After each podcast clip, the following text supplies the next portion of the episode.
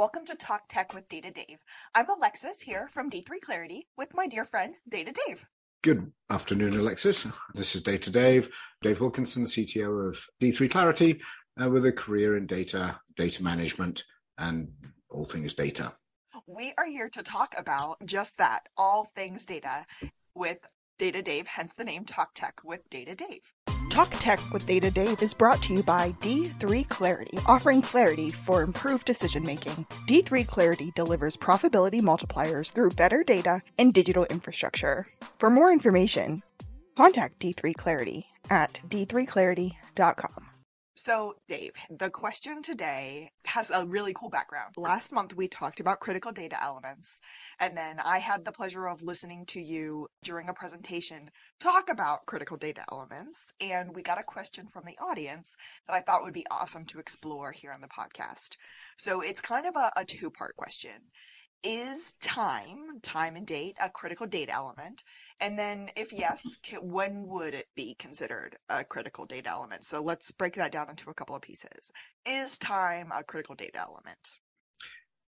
So let me try and answer that first by going back to the definition of critical data elements that we used both in the presentation and last month. So a critical data element is the minimum set of elements or attributes that is required to transact with an entity for a specific purpose. That's the strict definition that we use. That means that it's any element that is needed to truly identify either the thing that you're transacting with or the transaction itself. So often we break that down into master critical data elements, which are things that describe the entity, a customer, a person, an object, a product, a thing, and the transaction itself. Is it a sale? Is it a new customer onboarding? Is it a customer service event? What is happening? What is the event? Those critical data elements, as we discussed last time, do change as you change for purpose. So for a sale versus a purchase, for a new customer versus a customer service event, etc. The question around time, time is an interesting element, right? Because time is not really identifying of a thing, but it is necessary if you're going to pinpoint a transaction. If you're going to pinpoint an event, then you need a time of that event. An event usually happens in a time and a place to an individual or to a thing, right? You attended a conference well, where was the conference? When was the conference? So time is definitely necessary to describe that event. I would usually say that time is a critical data element for a transaction or a transactional CDE. So for transactions, it is an event. That means that the event of selling occurred at a point in time. When was the credit card swiped? When was the new customer onboarded? When did this happen? Then it becomes a critical data element. Now, is it identifying the transaction? Not really. It's an interesting one. It's in that gray area, right? Because is it identifying the transaction? It's not saying you sold this to me. It's said, but it is uh, pinpointing that event in the timeline. It is saying this occurred at this point in time. You sold this pen to me on Friday. Friday is a critical data element in identifying that. It doesn't identify the pen, it doesn't identify you or me, but it does identify when ownership of the pen changed. So, in that regard, for that transaction, it would be considered a critical data element. It's also critical when you start to say, I'm going to roll this up and start to say, how many pens did I sell in the month of June? So, from a business perspective, it is a critical data element because it's critical to the reporting and to the financial analysis and things that are going to go on post that. And so you do need to capture it as pinpointing that event. That time is what's going to help identify if, for example, I bought or I sold you two of those pens, it, the same transactions, the same people. She's got two pens. Is one of them a flashlight? Important question. No, they're not. Neither of them are flashlights. Loaded question. Okay, so I sell you two pens. The critical data element in that fact is going to be the time because it's the same people selling the same product and the same person buying, but the time is what's going to differentiate the two. Is that what I'm hearing? Right, exactly. And you want to know whether it happened in May or June. This one was sold to me in May, and this this one was in June. And you need to know that because then it comes to revenue recognition and other things within that construct. So you do need time to pinpoint that transaction.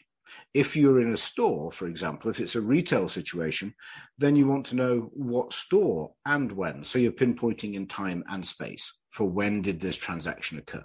Does that make sense? Which Walmart were you in when you bought the pen and when did you do it? We talked about that earlier when we talked about data mining, the idea right. of this store sells winter coats during these months and this is when they sell them and how many they sell.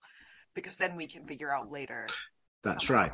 So for some for some particular things like what you're saying, then time is indeed a critical data element for that product because it's the seasonality of this product is actually pertinent to that product. In that aspect, then that, there's a seasonality where time would, is valuable. This is a winter product. Winter is a season. Is it a definition of time? Well, to a certain extent, yes, it is. That is time acting as a master CDE because it is actually identifying a pertinent piece of information about the product, right? A winter coat versus a summer jacket. Is that time or is that a descriptor of the product? We have to think about it from that perspective as well when it's used as a descriptor of the product. In my brain, I think about time or dates in a sense of like how we format a date and time what we used. Are we, are we going to use military time? Are we going to use AM and PM? Are we going to write in the morning and the afternoon? So is there like a preferred method from I don't know what like the big picture governance or the big picture analytics standpoint? Like is there a preferred method that we like should be using to track our dates and times as critical data elements? So that's a that's another very interesting question right? So how do you now you're going into okay we've decided for this transaction that we do need to track time. We want to know when a transaction occurred which is very valuable. How do we do that? You're not necessarily always in control of it right? Because different applications will choose internally how they track time what format they use for time and date are they going to use the system time and date off the machine that they're using? Are they going to use the database time and date type formats where every major database has a timestamp format or a date time format? Are they going to use a string and force a format in it within that structure? You need to understand this to be able to track it precisely, right? Because when you bring all this data together and start saying, I've got three different ERP systems in different regions of the world, when did my transactions occur? When is midnight on the 1st of January? That's actually an interesting question when you're talking about Europe and the US and different things, right? So you need to understand that, let alone is it stored as the number of seconds from 1970, or is it stored in a date time format, or, or is it some proprietary format that can be rendered at extraction time into a string of some format.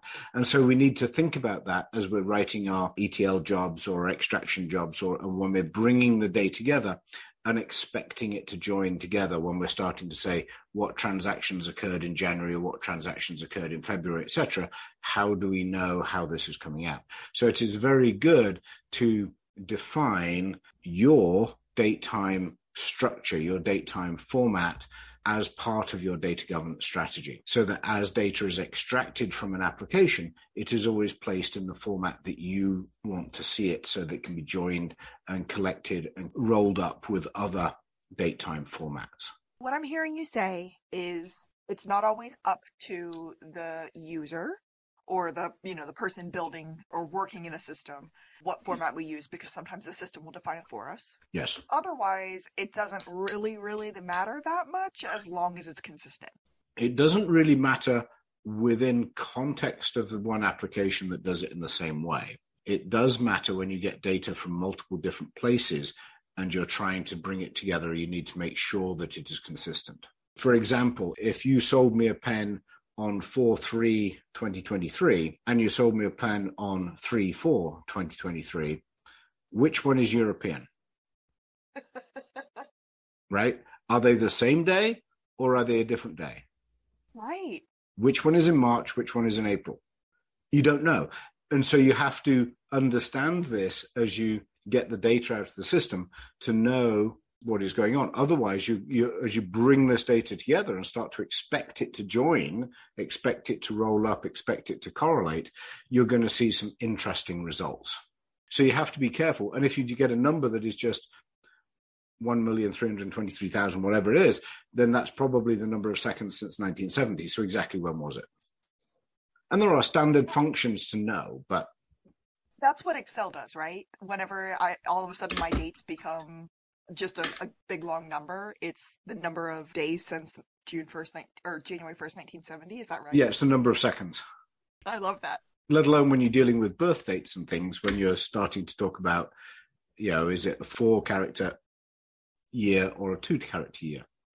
we're getting to the point where that's starting to become relevant as we move further through the century. And we've got records, mm. electronic records that do go back to birth dates in the 1960s.